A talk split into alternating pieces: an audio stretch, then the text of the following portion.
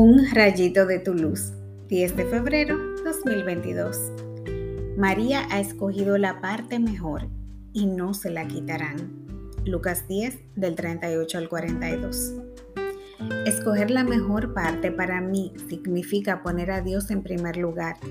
A veces queremos abarcar tantas cosas que se nos olvida por quién lo hacemos.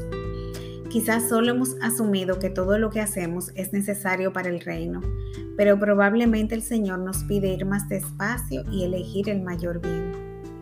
Pongamos en discernimiento cada parte de nuestras vidas y pidámosle al Señor que nos enseñe cuál es la mejor parte, cómo podemos más amarle y mejor servirle. Cuando estemos seguros de lo que es, nadie nos lo podrá quitar. Oremos. Señor, gracias por recordarme que el afán no es siempre lo mejor cuando se trata de vivir en tu camino.